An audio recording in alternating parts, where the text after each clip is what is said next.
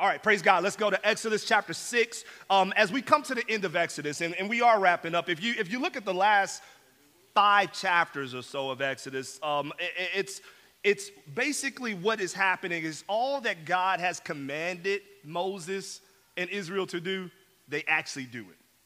All right, so we're not going to actually work through all of that because we've, we've worked through all of it before. And, and, what happens is everything that God has commanded and instructed Israel to do regarding the construction and the building of the tabernacle, they actually do that. And then at the end, the Bible, uh, the Bible says in the last chapter that God's glory comes to rest in the tabernacle. And, and, and, that's, and that's the way this book ends. But what I wanted to do as we come to a close is I wanted to take a few weeks um, to highlight some of the bigger themes and lessons that we should take away from this book, from the book of Exodus. The first thing I want you to understand as we think about the lessons is that Exodus is a book about God. The greatest mistake that we can make in any book of the Bible as we read it is to make it a book primarily about us. And it is no different than Exodus. We can read Exodus and we can walk away from Exodus asking the first question, What does Exodus mean to me? But that's not the first question you should ask. The first question that you should ask is, What is Exodus teaching me about God? Because out of that question comes the implications for your life. Does that make sense? What is, what is, what is being said about God? What is God speaking? What, what, what about his nature is being revealed as I read through the book of Exodus? And as I read through that and as I learn about God, there will be a message and a lesson for me. And so the same thing is going to happen over the next two weeks. We're going to look and, and kind of recap where we've gone for the last eight months. Can you believe that? We've been in Exodus for eight months now. And so we're going to recap where we've been for the last eight months, and we're going to highlight a few things about God as we go. And in so doing, we're going to learn a few things about us. Is that, is that all right? All right, so let's, let's, let's dive in. I got two lessons that I want to share with you this morning about God. Number one, God is a deliverer. And number two, God is sovereign. These are two lessons that we've already learned. We're just going to recap this morning as we draw Exodus to a close. God is a deliverer and God is sovereign. Exodus chapter 6, I asked you to turn there a little while ago. God the Father speaks these words to Moses in verse 1. I'm sorry, in verse 5. Moreover, I have heard the groaning of the people of Israel, whom the Egyptians hold as slaves. I have remembered my covenant. Say therefore to the people of Israel, I am the Lord, and I will bring you out from er, under the burdens of the Egyptians, and I will deliver you from slavery to them, and I will redeem you with an outstretched arm and with great acts of judgment. In other words, God makes a promise to Moses. He makes a promise to Moses and he makes a promise to his people. I've heard your groanings. I will bring you out. I will deliver you. I will redeem you. God is a deliverer. And then he establishes his promise actually in another promise. Look backwards to verse 3 of chapter 6. I appeared to Abraham, to Isaac, and to Jacob as God Almighty, but by my name, the Lord, I did not make myself known to them. Verse 4 I also established my covenant with them to give them the land of Canaan, the land in which they lived as sojourners. God is saying to Moses, I promised to Abraham that I would give him and his people the land of Canaan. And I'm going to honor that promise. And no bondage in Egypt is going to stop me from honoring that promise. And you know what? God does it. God rescues, God delivers uh, Israel from bondage to Egypt through miracles and through plagues. And, and despite a stubborn king and Pharaoh, and despite a miles wide Red Sea between them and freedom, God delivers them. How? Because He is Lord, the Lord who delivers. Exodus chapter 2, verse, uh, chapter 20, verse 2, it says this I am the Lord your God who brought you out of Egypt. So he promises to Moses that I'm going to deliver. And by chapter 20, what do we read? We read God saying, I have delivered. But why does God need to deliver, is a question for us. Why does God have to deliver? This is a lesson for us. He has to deliver because oppression exists. He has to deliver because oppression exists. In Exodus, we learn a little bit about oppression. We see it, for example, in the very first chapter. Chapter 1, verse 8, it says, Now there arose a new king over Egypt who did not know Joseph.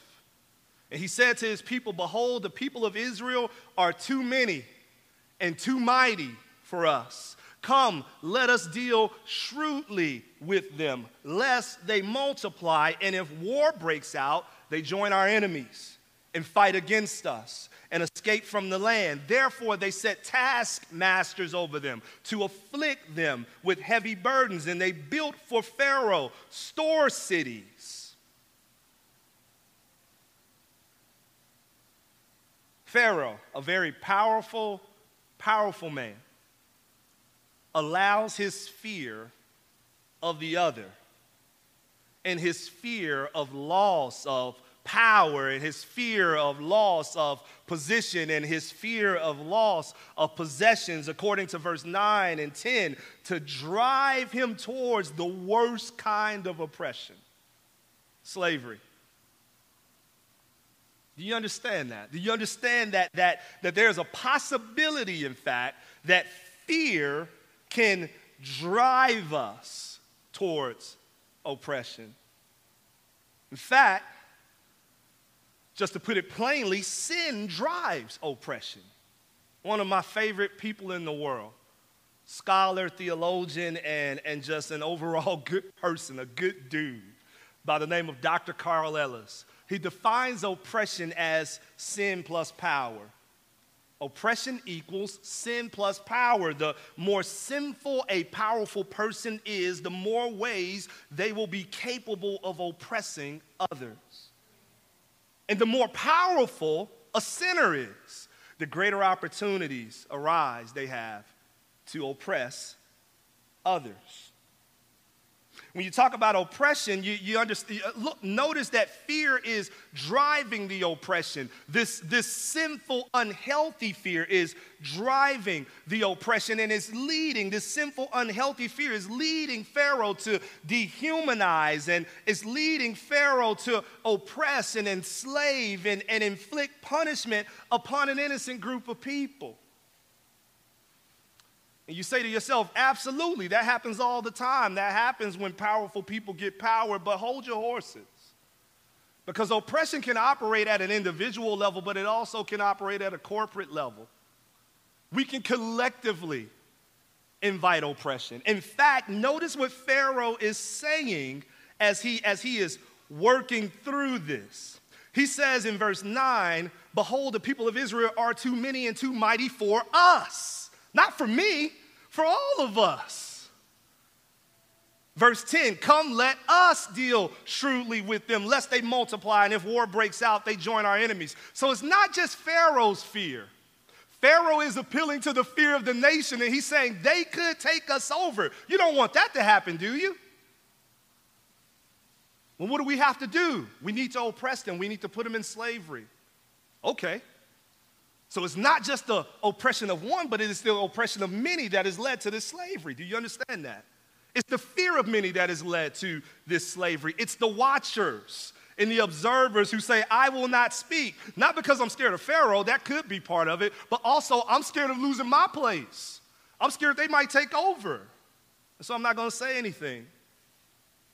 Saints of God, sin drives oppression. And I'm not just talking about racial oppression or ethnic oppression. Sin drives oppression all the way down to child labor. You tracking with that? You say, how so? Well, there have to be goods to be purchased in order for child labor to even be a thing. There's collective power in purchasing those goods, right? We keep purchasing the goods, even though we know that there are laws and practices, or, or, or there are practices at work that say that child, child's, children are being abused, and we keep purchasing the goods from people that we know are abusing those children, then what are we doing? We're sanctioning the oppression, corporate power being used to oppress. But if we say, okay, I know that this group of people, this company, this industry is oppressing children, so I'm not gonna participate in that. I'm gonna go somewhere else. I'm gonna take my money somewhere else. What are we doing? We're using our power to move a group of people towards liberation. Do you understand that? And so what I'm saying is, is that it doesn't just have to be racial and ethnic, it can be children, it can be prostitution, Pornhub, website that is that was recently um, put in put in hot water. Now they've been operating as a, a, a website for years. But what happened? Well, they were they were operating as a website, but they were not policing sex, sexual slavery. And people were videotaping and uploading these videos. But corporately, people begin to speak out. Corporately, people begin to hold Pornhub accountable. Corporately, industry be- to remove their advertising dollars from them. And what happened? Well, eventually things had to change. You understand that? Corporately, oppression played a role. And so, corporately, liberation, or, or corporately, people were liberated through the corporate efforts of people around them. And so here we see that sin plus oppression equals power. In addition to the dynamics around oppression, though, Exodus teaches us that God hears the cries of the oppressed.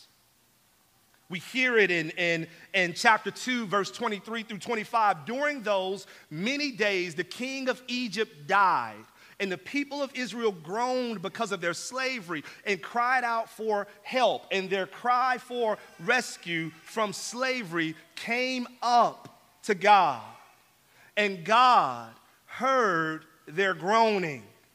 And God remembered his covenant with Abraham and with Isaac and with Jacob. And God saw the people of Israel, and God knew Saints of God, we've seen this over and over and over again. The oppressed cry out to God, and He answers mightily, and He answers boldly. But I'm not just referring to physical oppression, I'm also referring to spiritual oppression. Our sin condition has, has, has allowed us to be what?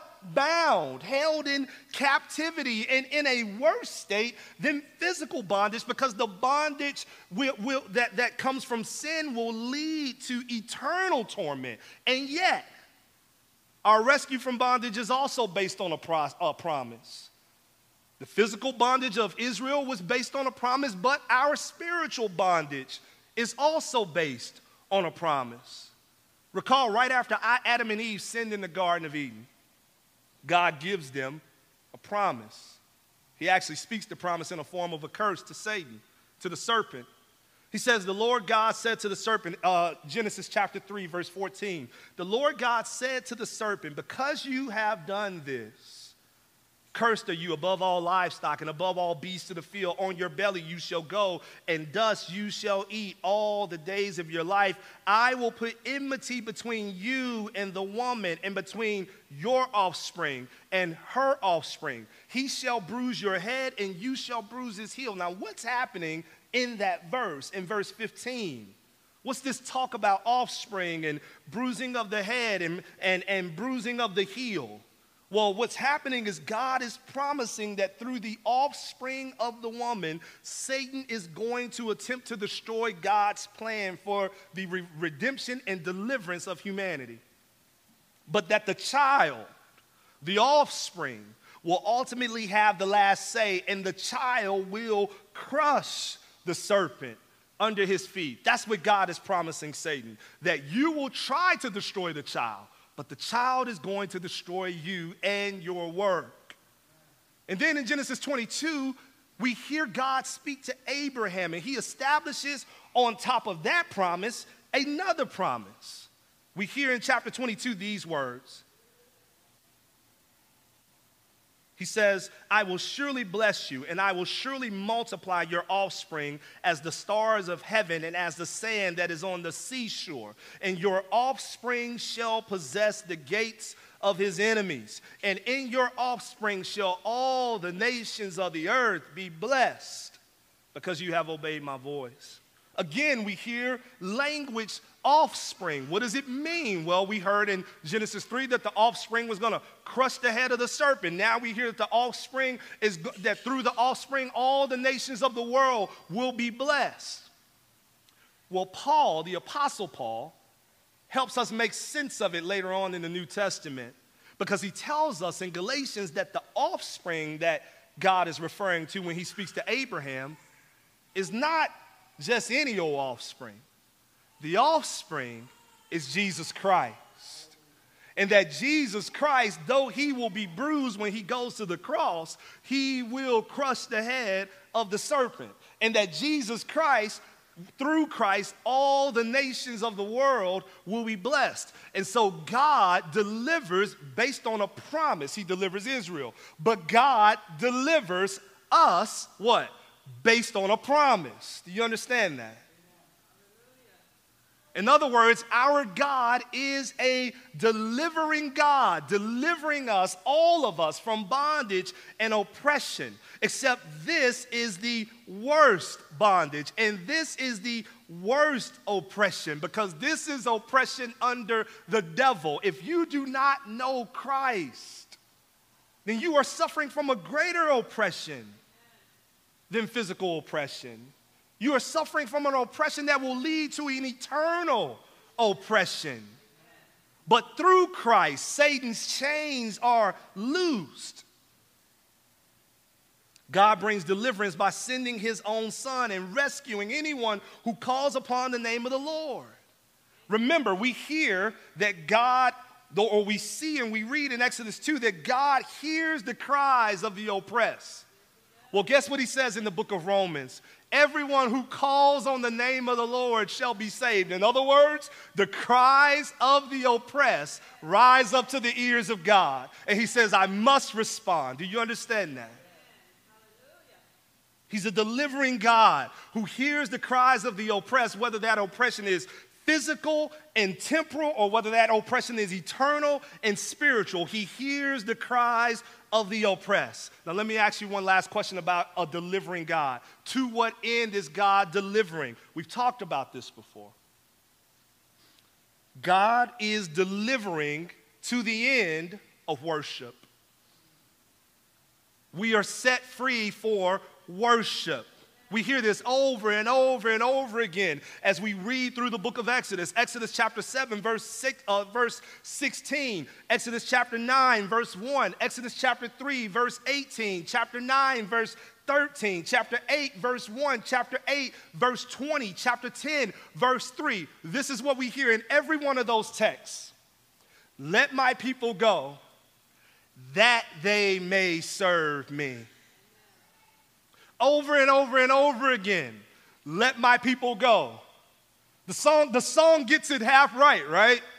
Let my people go. No, let my people go that they may serve me.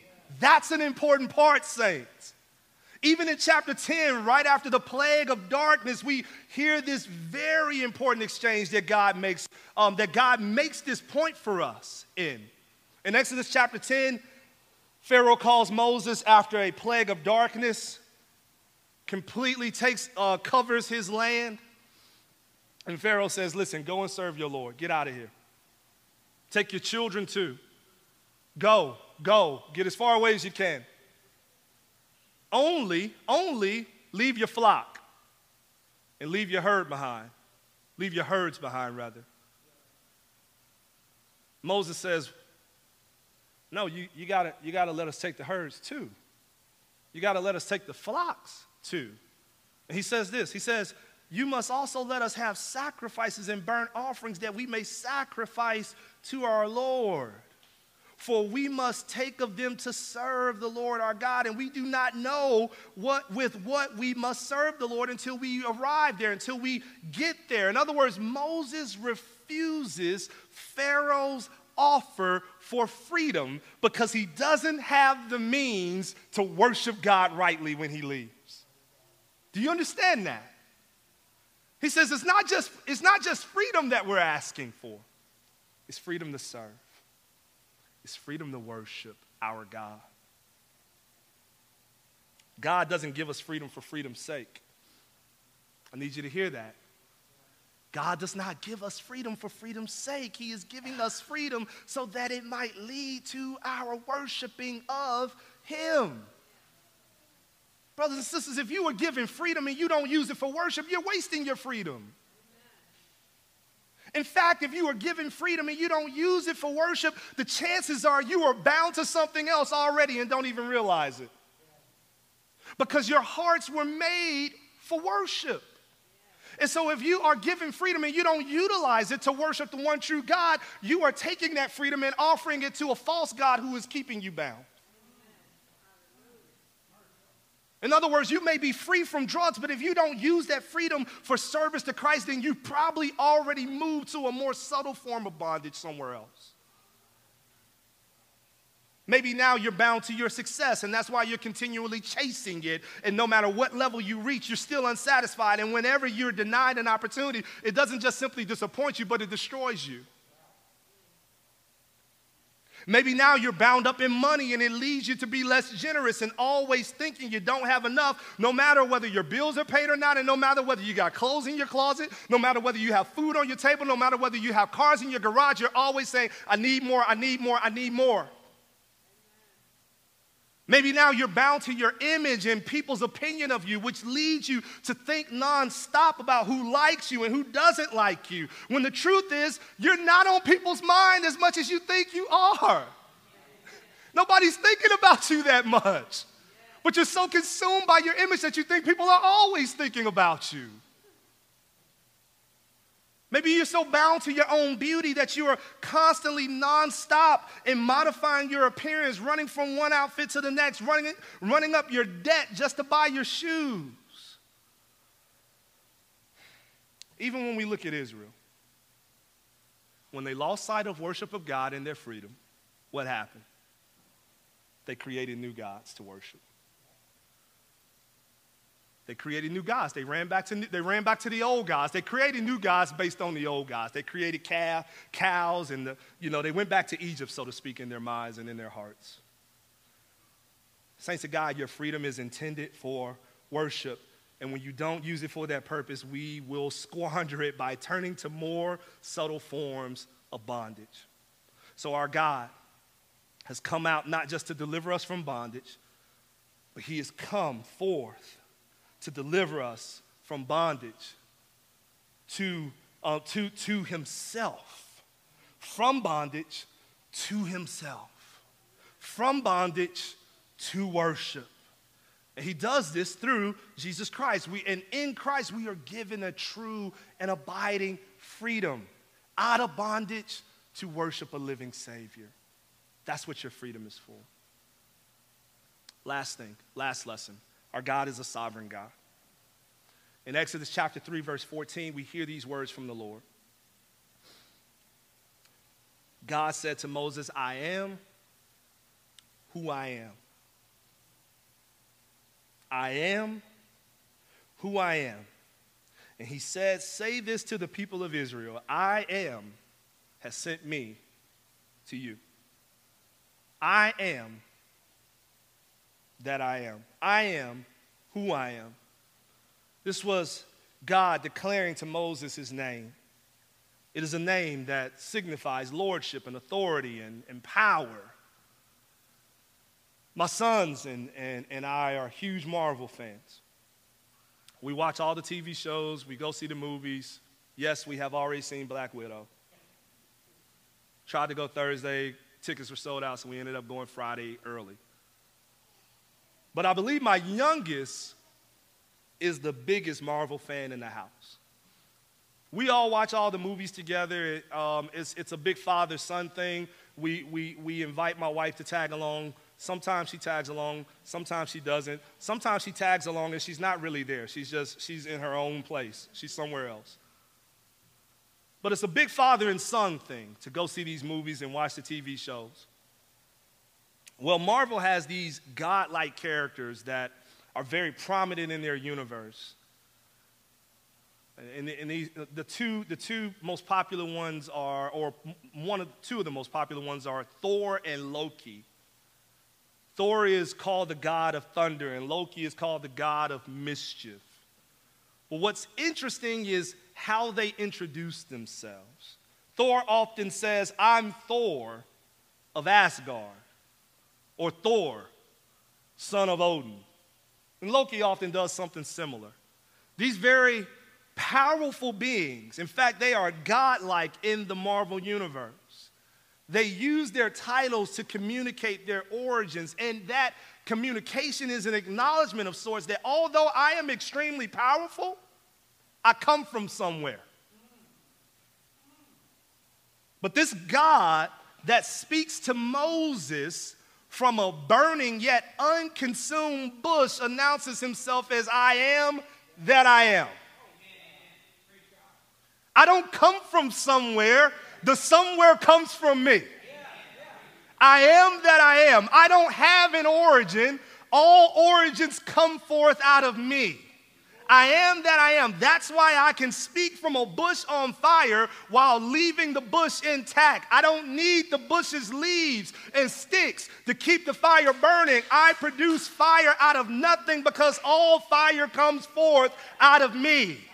I am that I am. God is basically saying in this name that there is no one before me, and there is no one that has designed me, and there is no one that has made me. I am from I am. I am of I am. I am that I am. I am who I am.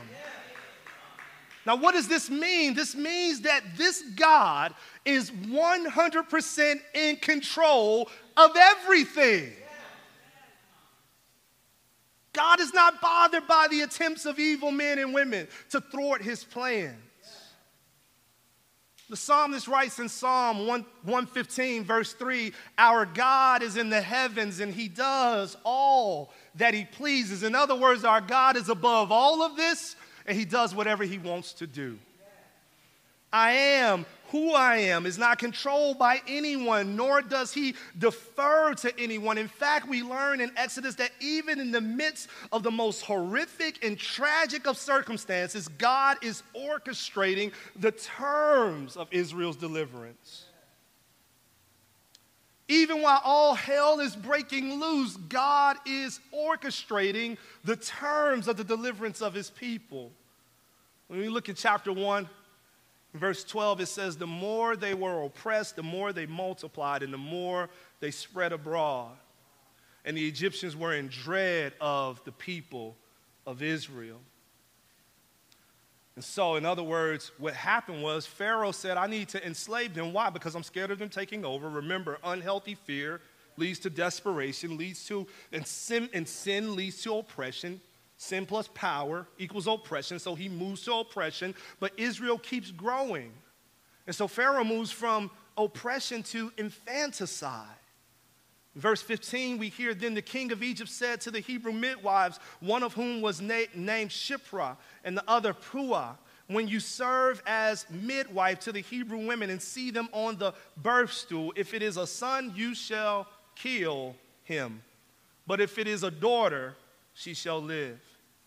But the midwives feared God and did not do as the king of Egypt commanded them, but let the male children live.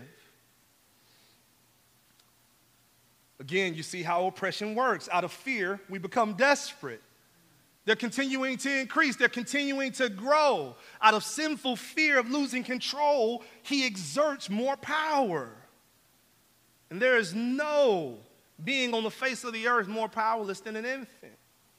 And so he moves to the worst kind of uh, an oppression, even worse than slavery. He moves to killing all of the newborn.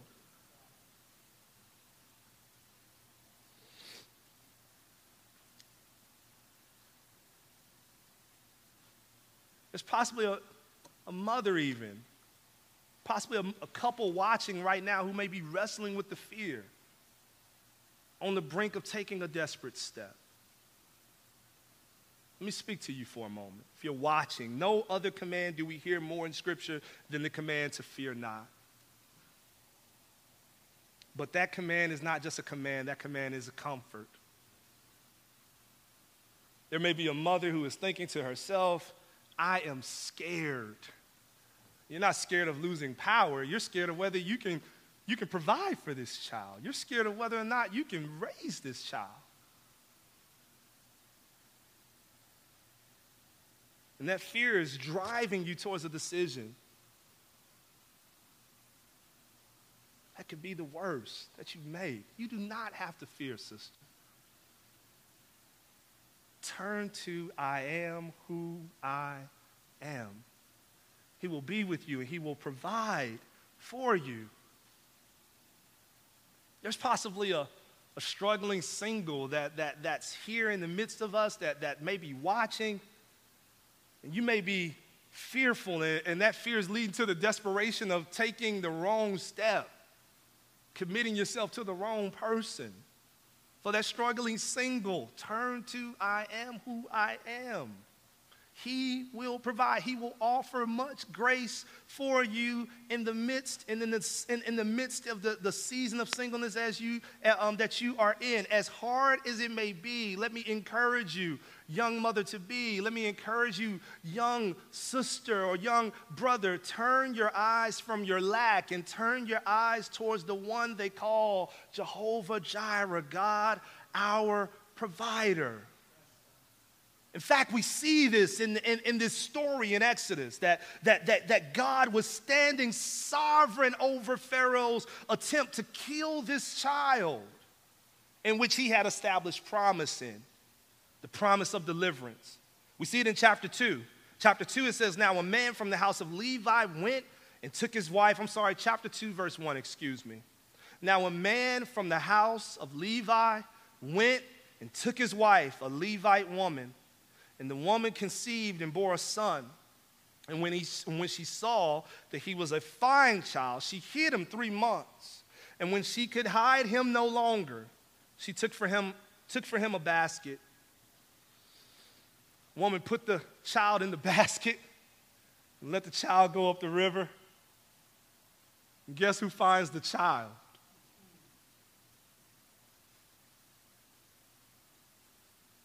Verse 5 The daughter of Pharaoh came down to bathe at the river. While her young woman, women walked beside the river, she saw the basket among the reeds and sent her servant woman, and she took it. And when she opened it, she saw the child, and behold, the baby was crying. And she took pity on him and said, This is one of the Hebrews' children. Then his sister said to Pharaoh's daughter, Shall I go and call you a nurse from the Hebrew women to nurse the child for you? And Pharaoh's daughter said to her, Go. So the girl went and called the child's mother. Not only is this child rescued, but he's given the comfort of his mother to care for him and raise him and nurture him in the house of the man who was seeking his destruction. Why? Because I am who I am is sovereign over all things, including the deliverance of his people, including the protection of his promises. We see shades of this same story in, in, in, in, the gospel story as the sovereign God brings deliverance through the most horrific and tragic circumstances. In Exodus 2, he is rescuing a baby Moses by giving him refuge in Egypt as Pharaoh is seeking to stop God's plan through uh, stop God's plan of physical and temporal deliverance. But in Matthew 2, we see the baby Jesus find refuge in Egypt. As Herod sought to stop God's plan of eternal and spiritual deliverance. The same child is, is, is, uh, grows up and lives a spotless life, lives a perfect life. but is still brought forth on trumped up charges. Is still brought forth, is still brought forth and, and accused for things that he did not do. He is found guilty by, by a mob egged on by leaders who were what? Scared of losing their power. And so, in their attempts to oppress the Christ, they sent him to the cross. And what seemed like tragedy, what seemed like what was going to be a, a, a, a, good man who lived a great life and did good works, but ended up being, being charged guilty and, and, being, and being run to a cross and crucified and buried and forgotten. What seemed like what was going to be a very tragic and horrific circumstance was changed in an instant because our God is sovereign because our God is sovereign. Because our God is sovereign, the Bible says that, that, that although Herod and, and, and Pontius Pilate and all the people and all the leaders had intended on destroying him, that, that they were doing everything in accordance to God's plan. Meaning that God was behind the scenes orchestrating everything just like he was behind the scenes with Moses, just like he was behind the scenes in Israel and through from Egypt to the wilderness, and just like he was behind the scenes moving Jesus to Egypt as a baby. He was behind the scenes in Jesus' crucifixion because after the crucifixion came the resurrection. Out of death came life life not just for Christ, but life for you and me. And so now the question remains why should we think that our circumstances are any different for our God?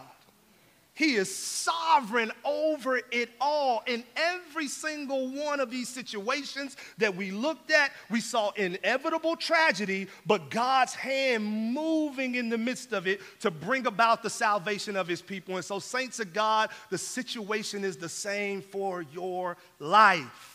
What does that look like? I have no idea what that looks like for you.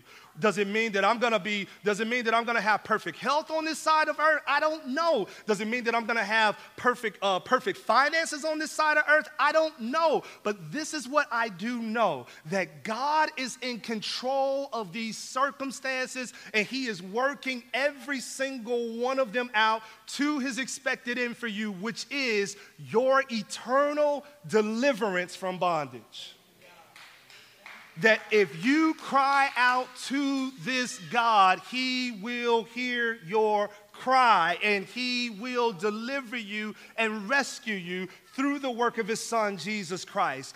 That is the assurance that we have.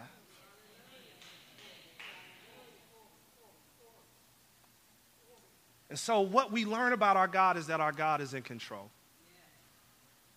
And that He is in control in the deliverance of His people. And so, whether you are struggling this morning, whether you are that mo- mother that's watching and, and, and debating what to do with that child in your womb, whether you are the single that's struggling in your life, whether you are the, the, the, the, man or the woman that is struggling in your body, that is sick in your body, I know, I know we have, bro- man, we have sisters in this church that are struggling mightily. I know it. This is the confidence that we have, saints, that our God is in control. Turn your attention to I am who I am and trust that He will bring about His expected end for you. His promises will not go unfulfilled.